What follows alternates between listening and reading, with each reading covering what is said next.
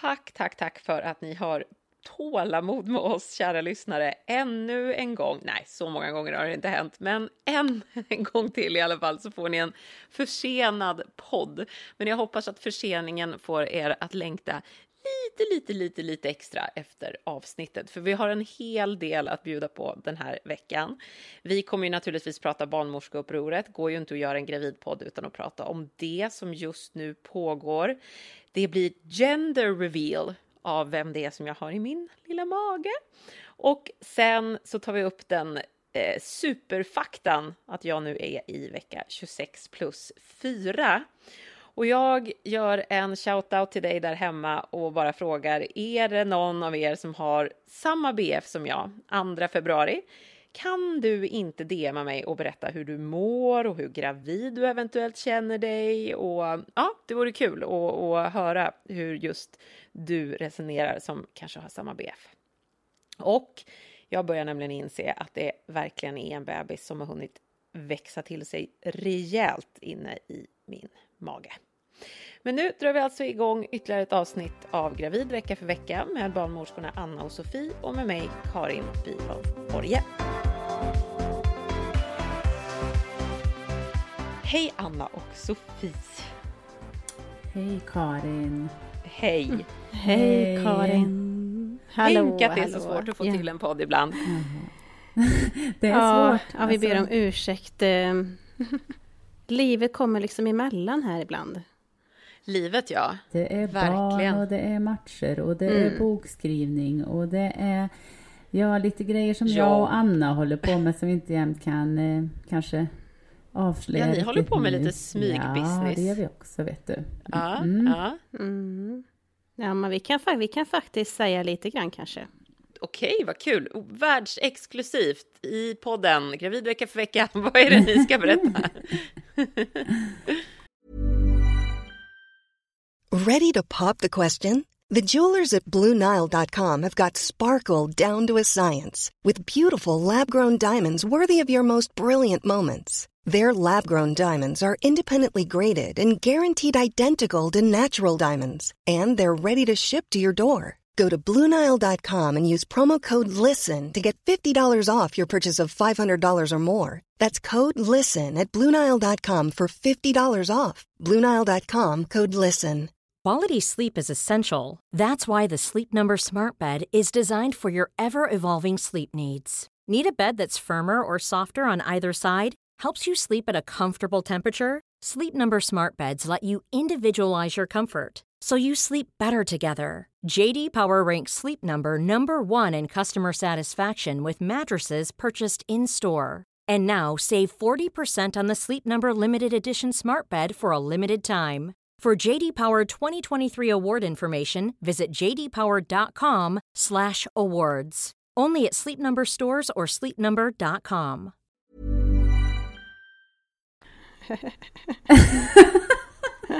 Ska vi ta det först tycker du? ja, kör! Nu bara fnissar ni. Kom igen nu, nu har ni lovat att säga. Ja, okej. Okay. Ja, nej, alltså vi... Mm, ja, men absolut. Vi, nej, men vi är superstolta och vi är um, verkligen så förväntansfulla att kunna säga att det kommer ut ett verktyg för alla er i latensfas, kan mm. man säga. Det, det kommer ut en um, en app, en verkhanteringsapp som kommer att hjälpa er par, er gravida längs med färden mot den aktiva fasen. Mm -hmm. Så att man kan ehm, jobba med hemma när man är innan man har åkt in till sjukhuset? Ja, men precis. Ja, det kommer precis. innehålla verkmätare och även verkhanterare. Mm. Och med fokus just på det här med föda utan rädsla, där man kommer kunna bli guidad mm. hemma. Och även ta med sig in på sjukhuset. Man kan även ha den där aktiv fas och kryssfas också. Men framförallt så är det ju just mm. eh, ja, men latensfasen man lägger mycket fokus på. För det är liksom den ja. fasen många söker sjukvård, känner sig otrygga och ja, men känner att de mm. kanske inte får det stöd man behöver i latensfasen. Mm. Ja, men mycket så runt omkring. Ja, ja visst. Ehm, ja. Så ja, eh, och vi kommer berätta mycket, mycket mer om den här appen såklart. Mm. Men vi kommer behöva testpersoner till appen, för det är ju mycket som ska utvecklas med en app såklart. Eh, och vi jobbar ju i ett stort team. Det är ett jättestort team som vi jobbar med, där alla har sina professioner. Eh, och eh, jag skulle vilja säga, gå in på Trygg förlossning på Instagram, för där kan ni få information om om ni vill vara med och vara testpersoner Mm. och testa den här appen. För den kommer ju vara jättemycket hjälp till er också. Man får ju Föda utan rädslas fyra olika verktyg. Och så är det mycket, mycket mera. Mm. Så, men man ska då, om man ska gå in där nu, är det någon speciell vecka man ska vara i nu då? För att hinna Nej, liksom... nej, nej, Nej. nej. Nej. Den är, den är till för alla. Du behöver inte ens vara gravid för att testa den här appen. I utan testversionen liksom. Alla ska som man vill inte ens- testa. Nej men, eh, Mätning till om man nej, inte men det är här är ju för att utforma. Vi har ju materialet men vi behöver liksom Ja. lite grann, är det lätt att klicka in sig Jaha, där? Är det ja, lätt ni vill att ha så? åsikter ja, liksom. Så Jaha, jag in och. Ja, ja, anmäl Mm. och eh, mejla där. Mhm. Det står precis hur man ska Ja, göra. ja, ja. Mm. Så den är inte liksom igång på så sätt att man kan använda den under en latensfas än? Nej. Inte riktigt än, nej. Nej, Inte jag fattar. ännu. Den är under utveckling. Nej. Ja, Den men är under kul. Då kan man utveckling. vara med och bidra. Ja, Mm. det är väl kanon Karin, om du är Ja. Grymt. Och, och jag har ju skrivit klart bok. Ja, jag har ju skrivit klart bokmanus och lämnat in idag. Så jag har ju också suttit och varit så Grattis! chockad med vab och, Alltså, eh, eh, och bok och jobb. Eh, men nu igår, Mm. eh, det skulle varit inlämning idag och vi lämnar in en dag tidigt. Är inte det fantastiskt? Det är ju Då känner man sig ju duktig. herregud. Bra, bra, bra, bra. Ja, nej, det känns så Ah. kul. Så kul. Så mammastyrka kommer ut efter att jag har fått en bebis. Så i februari kommer bebisen och i mars kommer boken. Så det känns så himla roligt. Gud vad bra. Ja. Fantastiskt Mm. bra. Ja. Mm. Ehm, men hörni, jag måste ju fråga, ni som då är erfarna barnmorskor, vad säger ni om det här upproret som pågår just nu inom svensk förlossningsvård, där liksom barnmorskor säger upp Mm. sig i, i hundratals i protest. eh, Och alltså hundratals, nu lät det som att det var 300, det är det ju inte, det är 100 i Region Mm. Stockholm och hur liksom barnmorskestudenter på olika lär vid lärosäten runt om i Sverige liksom säger att vi vill inte jobba på förlossningen. Vi kan jobba som barnmorska och vill Mm. jobba som barnmorska men inte på förlossningen. Vad tänker ni om det här? Fruktansvärt. Nej men ja. Ehm, dels så tänker jag ju att det är jättefruktansvärt men också viktigt att ehm, det här är ju en strid och en fight som har pågått i så många år och vi har ju jobbat eh, i, i en tuff miljö i så många år och vi vet att vi är värda mer. Vi är värda en skillnad. Ehm, Mm. och det här vet jag ju, man gör det här för, för, för barnmorskans skull, för vår liksom yrkeskår, men också för patienterna såklart. För att det handlar ju om en patientsäkerhet som är svår att upprätthålla i den här miljön som eh, barnmorskorna befinner sig i just nu. När man lyssnar på alla de vittnesmål som kommer nu så förstår man ju att det, det största dilemmat är ju så här personaltätheten och det faktum att man hanterar flera aktivt födande kvinnor parallellt. Att det ibland kan vara så många som tre, men och oftast är det väl två. Och, och att kritiken ligger liksom mycket där. vad, vad säger ni om det? Vad är er erfarenhet av det? Nej, men det är klart att alltså, i den bästa av alla världar så vill man ju ha en barnmorska per födande.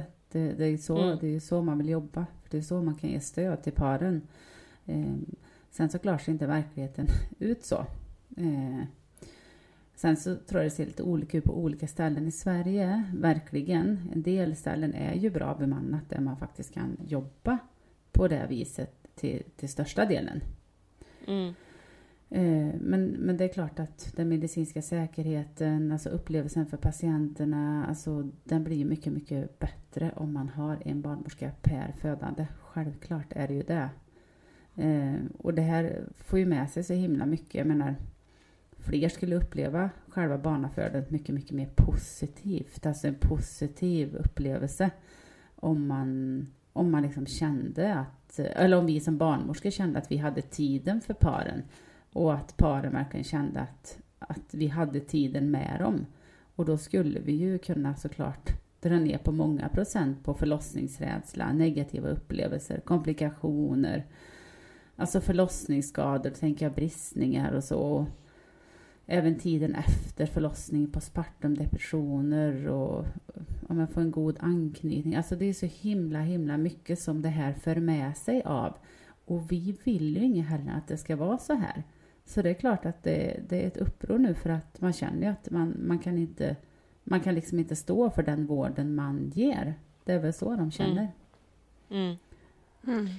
Det, en fjärdedel av alla barn som föds varje år i, i Sverige föds i Stockholm, så man förstår ju att mycket fokus är på liksom mm. storstadsregionerna, att det är mycket som, som står på mm, spel precis. där och att det liksom är högt tryck på de här eh, stora mm. sjukhusen med stora förlossningsavdelningar. Men liksom, vad är er upplevelse från att, från att jobba på mindre sjukhus och, och mindre kliniker? Är liksom, Tycker ni att pressen är lika stor där som barnmorska? Eller är, jag menar inte lika stor, för det går inte att mm. jämföra, men är den stor, för, tycker ni?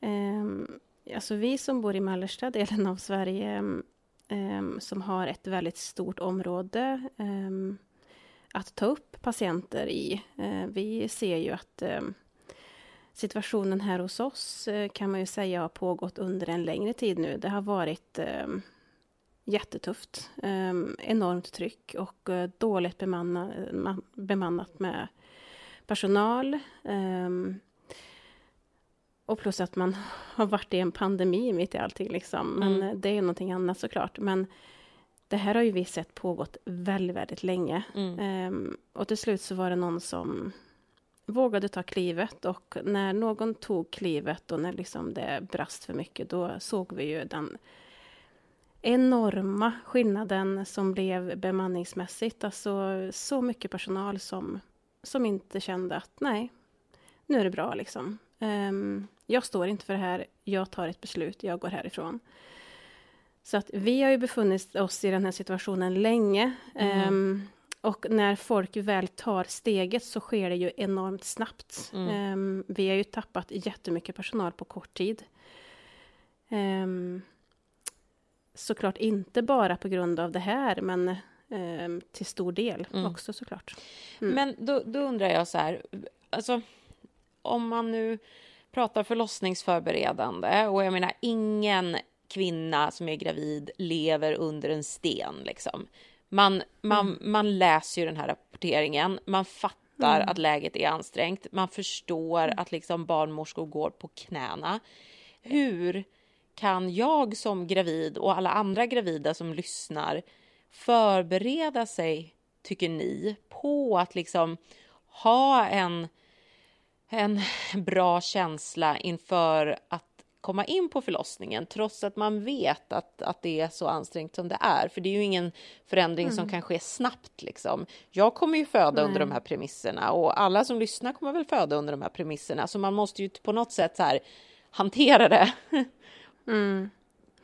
Ja, och den frågan får jag mm, i mödravården um, varje dag nu. Liksom. Mm. Hur, hur ser situationen ut? Jag är orolig. Um, var ska vi, hur ska vi tänka? Hur ska vi förbereda oss? Och när man sitter liksom en höggravid kvinna i vecka 37 och ska göra en sammanfattning inför en förlossning. Så här, vad tänker du? Vad önskar du? Vad har du för önskemål? Så säger ju liksom de att nej men vi är jätteoroliga. Liksom. Vi läser ju det som står såklart i, i, eh, på nyheterna och eh, i nyhetsvärlden. Och, alltså jag vet ju någonstans att det är såklart, okej, okay, folk har tagit ett beslut och men det finns ju såklart folk på golvet. Um, barnmorskorna som jobbar är ju helt fantastiska. De är suveräna, de förtjänar allt, allt, allt. Um, och de gör ju alltid sitt jobb när de är på plats. Och om man inte skulle ha en bemanning, ja, men då skulle man inte kunna driva en vård. Då skulle man inte kunna ha öppet ens en gång. Skulle man få stänga avdelningar liksom? Då skulle man få stänga en avdelning. Mm. Så att um, man vågar ju såklart inte riskera någonting säkerhetsmässigt för då skulle man ha tagit ett beslut för länge sedan. Så man kan tänka så här som förstfödes, eller som föderska nu då, att blir du insläppt på en avdelning, blir du intagen, då finns det någon där, då finns det bemanning liksom. Absolut, alltså mm. en, en förlossningsavdelning är ju en akutmottagning. Den ska vara bemannad dygnet runt med erfaren personal. Um, och det går liksom inte att dra ner på bemanning för att man inte har folk eller och så vidare, då får man ju dirigera folk så att det alltid finns eh, kompetent personal på plats för att kunna emot, ta emot våra patienter, såklart. Men att förbereda sig inför att föda på en avdelning där det ändå är eh, liksom stressat för bemanningen, alltså där det är stressat att jobba och så. Har ni några liksom, tips? Kan man tänka på något speciellt sätt själv som föderska för att ta liksom, ansvaret på sig? Eller förstår vad jag menar? Alltså att man, man själv kan hjälpa sig till självhjälp, om man säger så. Eller ha någon in, speciell inställning liksom. Nej, um, alltså, det är klart att vi förespråkar ju såklart att förbereda sig och det är klart att vi, vi förespråkar ju att förbereda sig via exempelvis Föda utan rädsla. Eh, där du får med dig vad händer när det kommer till förlossningen? Hur kan ni som par vara ett team? Hur kan ni hantera verkarna? Ja, men, eh, ni har ingen barnmorska, ni har ingen undersköterska närvarande. Nej, men ni gör ju det här för det är ni som ska föda barn. Vi sköter det medicinska. Eh, och är man trygg där inne, är man trygg som partner, stödperson, så är man ju ett oerhört stöd eh, för sin kvinna. För jag menar par som kommer och är jätteförberedda som kanske har gått en kurs, som har kunskapen. Eh, och då är det även kunskapen om vad, vad, vad, är vi för fas? Vad är latensfas? Vad är aktiv fas? Alltså vad är krystfas? Varför blir det så här? Varför reagerar min kvinna så här? Och liksom att eh, man står där stadigt och förstår liksom varför. Och de här paren, om jag är barnmorska i ett sånt rum så är det ju ibland att jag sitter liksom bredvid och bara liksom ser hur det här paret jobbar tillsammans. Det är inte min förlossning, det är deras förlossning. Och självklart så har man ju med sig så mycket om man har förberett sig tillsammans, även i en stressig miljö, skulle jag vilja säga. Mm. Jag vill bara poängtera också för dig som lyssnar att jag inte på något sätt lägger ansvaret för en stressad förlossningsvård på individen som ska föda. Det är ju liksom Nej. inte så här upp till oss att så här mm. styra upp förlossningsvården utan Nej. det är ju så här. Det är ju ansvarskedjan är ju ganska tydlig liksom. Det är våra folkvalda och det är budgetar som läggs mm. över hur stora pengar som ska skjutas till till kvinnovård, förlossningsvård.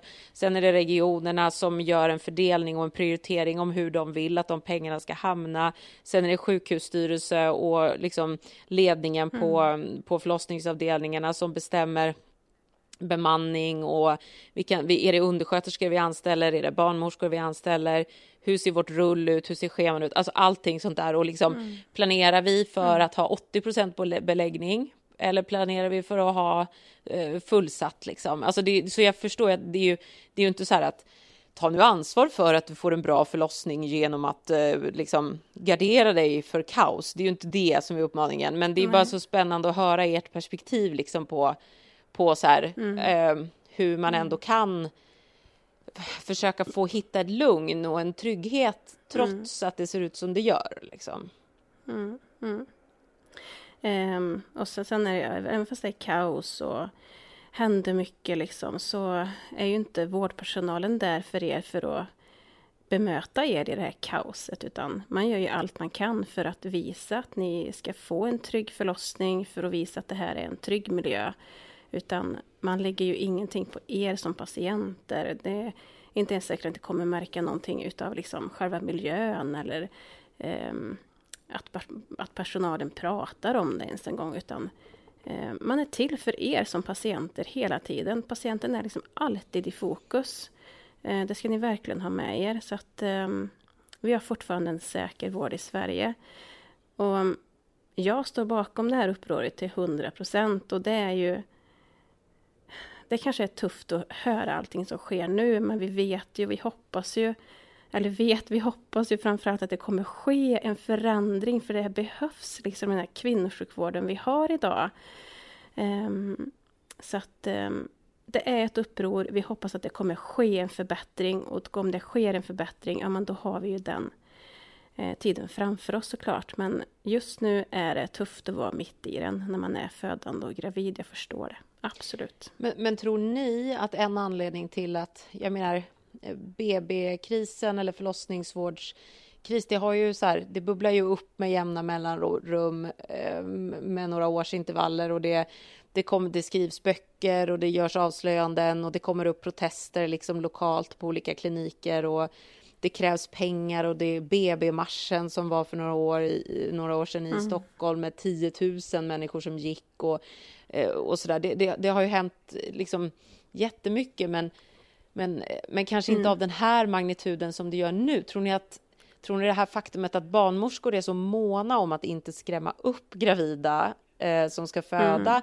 tror ni att det kan bidra till att man liksom heller kanske inte har stått upp exakt yeah. lika kraftfullt tidigare, att man liksom inte vill skrämma någon? Eh, definitivt. Um, det är ju er man tänker på. Det är ju er patienter vi har i fokus. Vi vill inte föra någon skrämselpropaganda. Liksom. Vi vill ju mm. att ni ska känna att...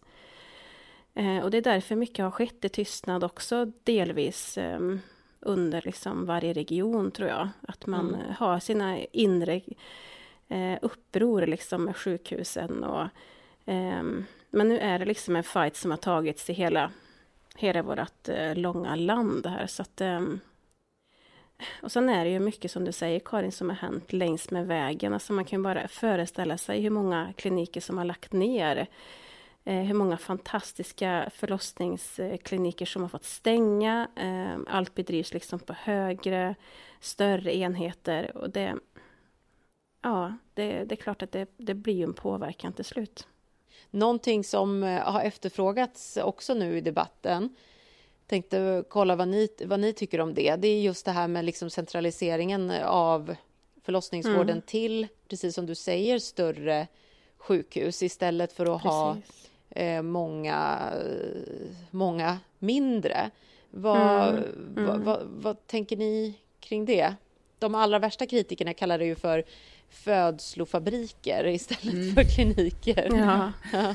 ja precis. Varken, varken jag eller Anna har ju egentligen erfarenhet av att jobba på en mindre, mindre så.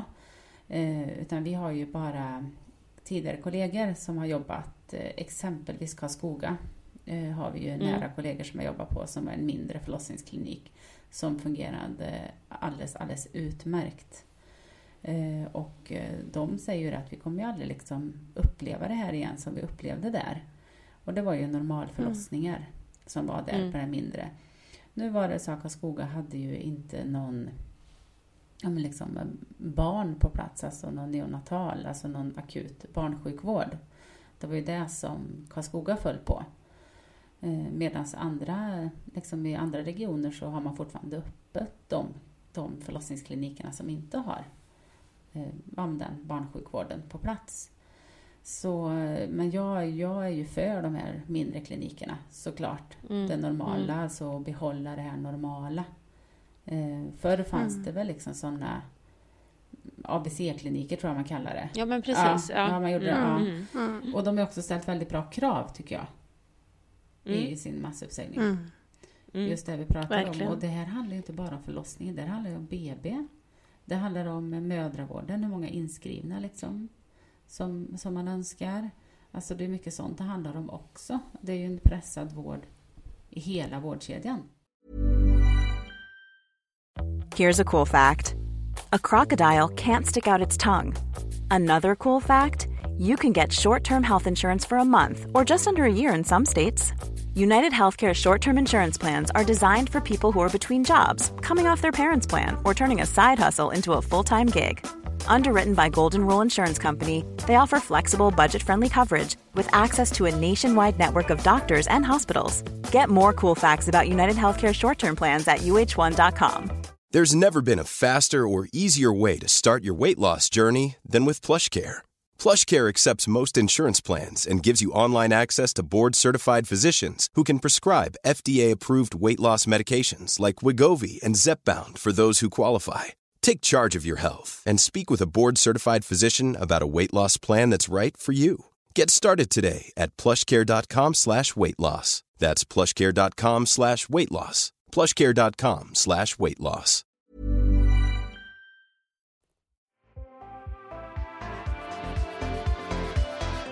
Ja, det blir intressant att följa och rapporteringen och se vad som händer och, och om det liksom Ja, fortsätter att sprida sig från lärosäte till lärosäte och om det blir liksom Mm. fler uppsägningar i andra storstadsregioner och ja, vad som händer. Det, blir, Mm. det blir intressant, tycker jag. Mycket intressant. Mycket Ja, intressant. Ja. Men och mitt i det här så är ju jag i vecka 26 plus 4 så jag är ju liksom inte i 36 plus 4 så det känns ju inte som att förlossningen är liksom i övermorgon. Eh, men men eh, jag förstår ju att liksom det är ju, jag är ju snart där och att jag måste liksom börja fundera inför vad som komma skall. Så är det ju. Det är rätt stor bebis i min mage nu, eller hur? Va? Det känns som det. Du, jag tänkte, jag, precis, jag tänkte just precis fråga, hur mycket aktivitet känner du nu? Är det liksom full gas i magen nu? Det, alltså så här, ja, det är full gas. Men Ja. eh, den här bebisen är inte lika aktiv som mina två tidigare. Eh, det här är en liksom person som håller sig väldigt anonym dagtid men ger sig till känna på kvällstimmar när jag varvar ner lite grann. Och det är väl ett normalt mönster, men de andra två har jag känt mycket, mycket mer. Så. Jag är ju inte orolig alltså att det är något fel, men jag, jag har bara varit tvungen att lära känna den här bebisens mönster. Eh, liksom, och förstå hur den agerar och, och reagerar och så. Eh, Men jag känner ju absolut, och jag känner ju att det är en... Det, den har vuxit till sig. Om jag säger så. Ja, den är ju ungefär 37, 37 centimeter lång. Men det är ju Ja. helt sjukt. Det är helt sjukt. Det är vecka 26 plus 4. Herregud. Mm. Gud. Och väger ungefär, är inte riktigt, är knappt kilo. Ja, så det säga. är att den ska kötta Ja. på sig fram tills att den föds nu egentligen. Den ska inte växa så mycket på Ja. längden utan den ska liksom bara bli större och större. Ja. Ja, växa lite till och bli lite tjockare, tjockare. Men kan man inte födas ja. och vara 39 centimeter och sånt där? 41 och... ja, det är ju väldigt lite då. Är det? Ja, Ja. det är det ju. Ja, Jaha. Mm. Nej men gud, är jag helt det ute och cyklar nu? Ja. Vad brukar man vara då? Ja, men 50. Runt 50. Jaha, Ja. åh gud. Nej men gud, jag tog helt fel på... Jag, jag fick för mig att, att mina barn var det när de föddes, men det kan de ju inte ha varit. De måste ju ha varit Ah. 49 och 47 och... Ja, 49 tror jag och precis. 51 och sånt. Ja. Just det, just det. Just Ja, det. det tror jag. Ja, Mm. ja okej. Så den ska växa dryga decimetern Mm. till Ja, precis. och, precis. och kötta på sig. Mm. Ja. Och det finns ju, även fast man känner sig, åh gud, ska jag verkligen växa mer nu? Och, eh, får den verkligen plats där inne? Och den får ju verkligen, den får ju verkligen plats och den har väldigt mycket plats fortfarande. Ja, men det känns inte som göra- att den, det känns inte som att den, den har, den har inte börjat liksom ehm, behöva trycka på så mycket så att, så att det liksom är delar som av den som kommer ut och sånt. Så Nej. det känns ändå som Nej, att det, det, det känns som att det finns gott Ja. om plats fortfarande. Jajamensan. Ja. Mm. Men du, den här lilla här i magen då? Kan du Ja. inte, alltså... Du har ju inte berättat än. Nej, jag vet! Nej. Gick ni ut och käkade eller? Ehm, ja, men det blev lite gen, gender reveal mellan mig och min, min man. Mm. Absolut. Berätta, berätta. Eh, ja, nej men alltså. ja. Grejen är den att jag hade ju fattat redan vad det var. För Mhm. en blick jag fick av barnmorskan Jaha. Okej. när, hon, när hon hade vikt ihop pappret. Eh, och så sa hon så här. Och så sa hon så här. Ja, eh, jag... Det står här att, vi, att man inte kan säga med, med 100% säkerhet vad det är. Men jag är 100% säker, sa hon. Och så log hon och så tittade hon på mig djupt in i ögonen och då kände jag så här. Okej. Gud vad jag vet vad du vill signalera till mig. Hade du rätt där, Karin? Men, Jag hade rätt! Ja. Ja, nej, så att vi har ju två söner och ska nu få en dotter. Oh, men gud, vad kul. Ja. är det sant? Ja. Hur Ja, det så det ligger en liten tjej. Nervöst känns det. Ja, Nervöst. Men Och det här gud. kommer säkert någon där hemma reagera på att jag är jättekonstig som säger det här. Men så här är det, att jag kommer ifrån en matriarkal familj med bara massa mammor. Alltså, liksom, jag växte upp med min Mm. moster och min mamma och min mormor och mina två systrar och massa kompisar som var tjejer. Alltså det var så här, jag hade liksom kvinnor i min Ja. närhet som var mina liksom, personer i livet, mina trygga punkter. Och sen så när jag själv då skulle få barn så kände jag så här, jag kan inte få killar. Alltså jag kommer få döttrar. Det går inte. Alltså det är så här omöjligt för mig att föda en son. Min kropp kan inte tillverka en snopp liksom. Den kommer att tillverka snippa, så är det bara. Och så får jag två söner. Och så älskar jag det. Alltså jag Ah. älskar så fruktansvärt mycket att ha två söner. Och jag trodde inte det. Och jag är liksom verkligen inte så här köns... Eh, eh, stereotyp att jag vill ha liksom rosa på den ena och blå på den andra och uppfostra dem på olika sätt eller någonting sånt där. Jag tänker inte så, utan, men det var bara så här en så himla konstig och främmande känsla för mig att jag skulle göra små pojkar. Och sen gjorde jag det och så känns det bara så fantastiskt och så rätt. Och jag hade inte velat ha någonting annat. Och sen så nu är jag ju helt chockad då över att jag Ja, faktiskt gör en gud. snippa i mig. Ja. och att jag ska få en dotter. Och jag vet typ inte vad jag ska göra med henne. Alltså jag vet inte så här, Mm. när hon kommer ut, hur uppfostrar man en dotter tänker jag? Och, och liksom vad gör jag när hon får mens? Och vad gör jag när hon har PMS? Och vad gör jag när hon... oss. Ja. Då ringer jag till er så får ni komma och balansera ut menscykeln. Jajamensan, då Ja. kommer vi. Nej, Ja. men så att jag, jag har jättemycket Jösses. tankar nu som har kommit som jag inte alls trodde. Alltså man är ju så rolig som person. Om, ja, det är ju bara, man är ju liksom ja, lite knäpp.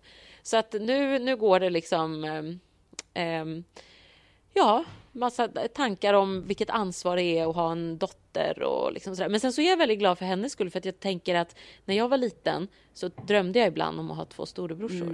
Mm. Ja, du vet. Ja. Ja. Oj, oj, oj, oj. ja. Så lite kul kommer hon Vilken- nog ha. Jajamensan. det. Hon kommer nog... Ja, vad kul. Ja. Och så får jag berätta vad hon ska heta också, eller hur? Ja, vet ni Ja, det? men Ja, Ja. visst vet du. Hon Hon är heta? redan döpt, höll jag på att säga. Men det dina, kan hon inte. berätta, vad heter dina söner? Walter och Tage. Mm. Walter är den första och Tage är den andra. Och så kommer det en liten Ebba. Oh my gud, vad fint. Walter, Ja, Tage vad och kul. Ebba.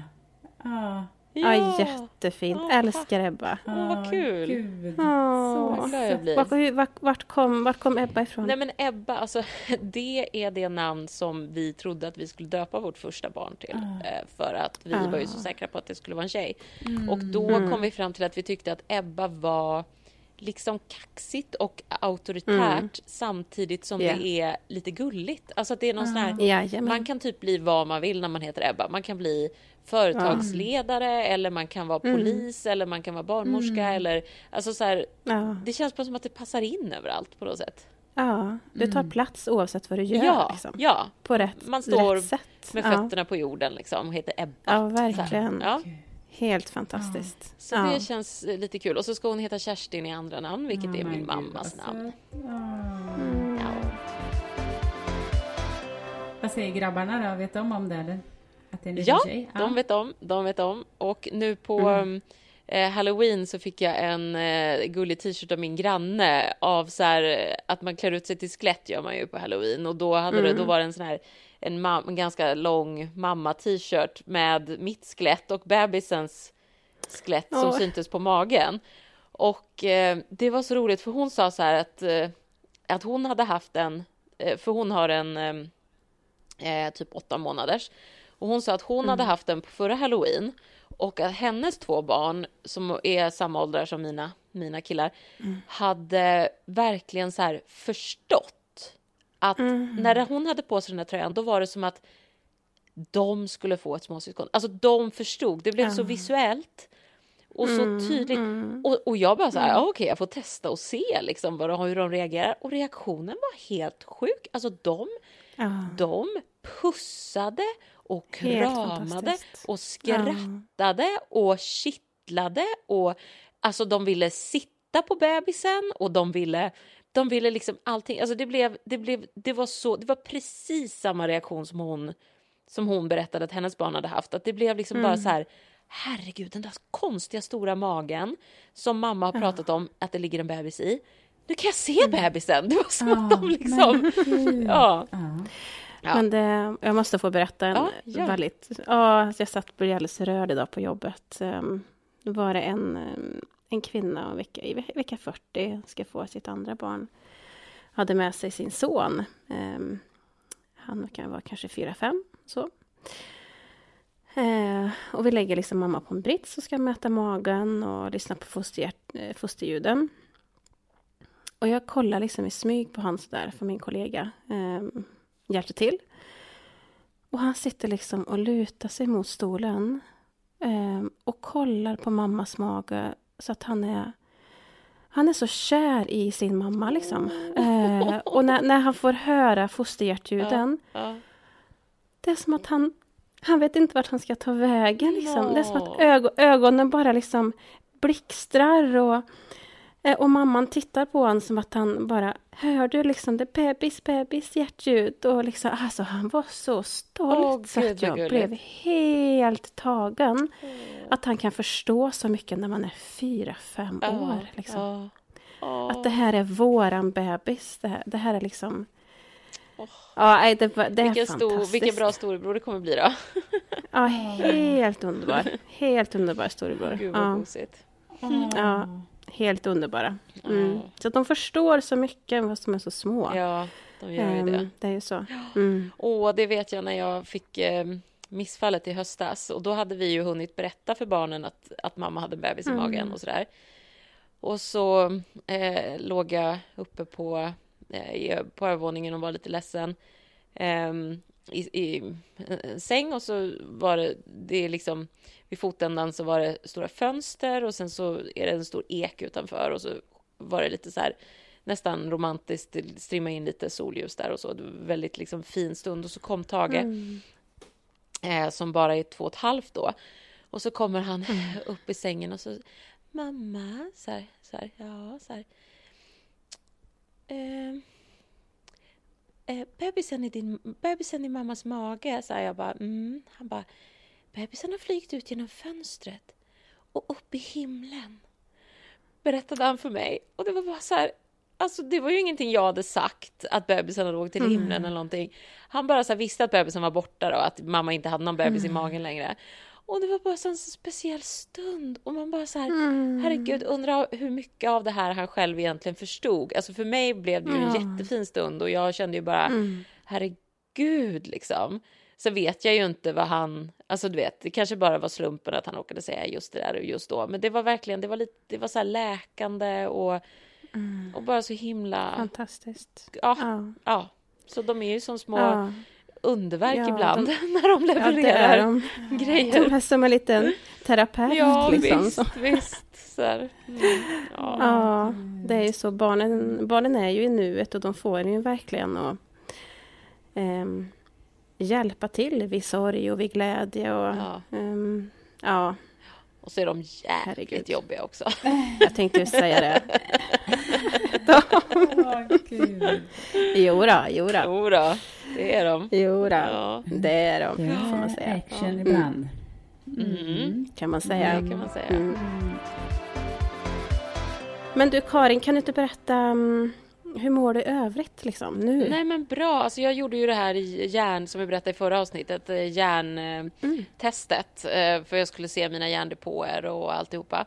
Men eh, jag hade ju inga problem. Jag hade 117 i HB och sen hade jag, eh, är det 88 eller 188 man har om man har normalvärde i eh, bakomliggande. Jag får I att, ferritin? Ja. Mm, mm, mm. Mm, 88. Ja, 88 då. Um, mm. Och det, så de, det var ju inga konstigheter. Men jag, först blev jag lite besviken och ledsen för jag bara kände så här. Men om jag inte har järnbrist, varför mår jag då så här? Mm. Kände jag.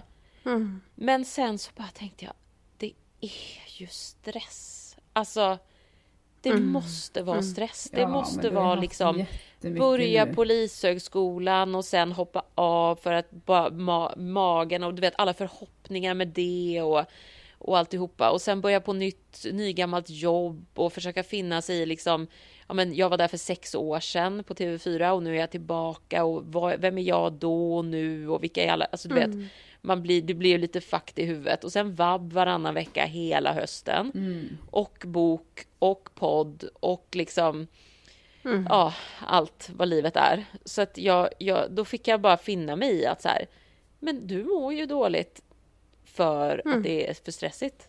Alltså, mm. Mm. på något sätt. För att det verkar ju inte vara något fel på mig.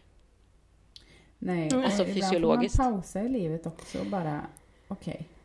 Ja, det kan man. Ja. Det är jag ett levande bevis mm. på kan man ju säga. Mm. ja. ja. Um, fick pausa för att det blev för mycket stress helt enkelt. Så att jag vet mycket väl vad stress kan bidra med. Ja, um, så att nej usch, vi måste vara försiktiga um, med oss själva. I den här stressiga, stressiga världen vi lever i. Även fast allt vi gör är kul. Jag menar, skriva ja, bok är kul och ja, eh, ja. podda är kul. Mm. Och, så. Eh, men det tar ju någonstans också energi och kraft. Um, mm. Mm. Även fast allt vi gör är jättekul. Mm, mm. Ja. Men det är det mm. jag tänker till alla som lyssnar då också. Att liksom vara snälla mot er själva. Ta pauser. Djupandas. Ligg och blunda. Även om det är ett hav av leksaker med skrikande barn omkring dig. Mm. Andas lite. Ja, mm. Andas. Känn in bebismagen. Mm. Fundera över vem det är som ligger där inne. Ja, jag vet inte. Det är så där jag försöker tänka ibland när jag liksom... Ja. Lite mindfulness. Ja, men exakt. Ja. Mm. ja. Mm.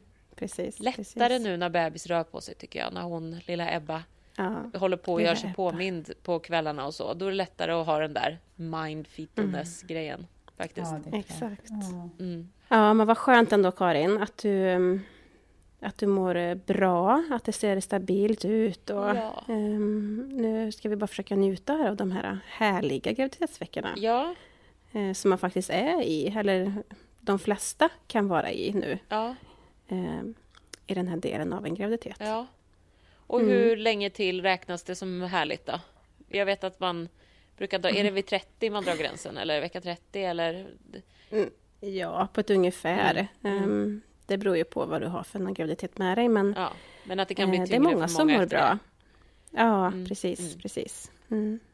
Då kan det komma lite krämpor, lite graviditetskrämpor och tyngdheten börjar belasta bäckenbotten. Mm. Och, um, ja, och sådär. Mm. Mm. Så att um, ni som har en bra graviditet mår bra, njut av det så mycket ni kan och orkar. Ja. ja. Njut!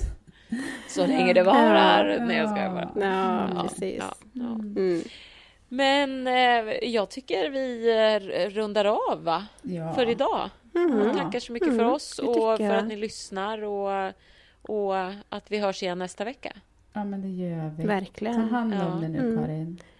Detsamma. Ja, det Herregud. Och ni också, alla ja, lyssnare där ute. Verkligen. Alla som lyssnar. Mm.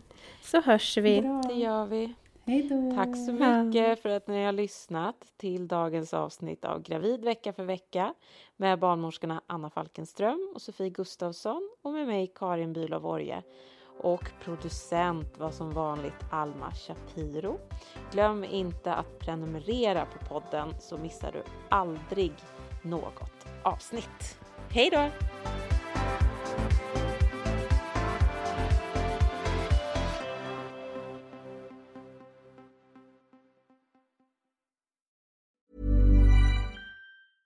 Mom deserves the best, and there's no better place to shop for Mother's Day than Whole Foods Market. They're your destination for unbeatable savings, from premium gifts to show-stopping flowers and irresistible desserts. Start by saving 33% with Prime on all body care and candles. Then get a 15-stem bunch of tulips for just $9.99 each with Prime. Round out Mom's menu with festive rosé, irresistible berry chantilly cake, and more special treats. Come celebrate Mother's Day at Whole Foods Market. Imagine the softest sheets you've ever felt. Now imagine them getting even softer over time. That's what you'll feel with Bowl and Branch's organic cotton sheets. In a recent customer survey, 96% replied that Bowl and Branch sheets get softer with every wash. Start getting your best night's sleep in these sheets that get softer and softer for years to come. Try their sheets with a 30-night guarantee. Plus, get 15% off your first order at bowlandbranch.com. Code BUTTERY. Exclusions apply. See site for details.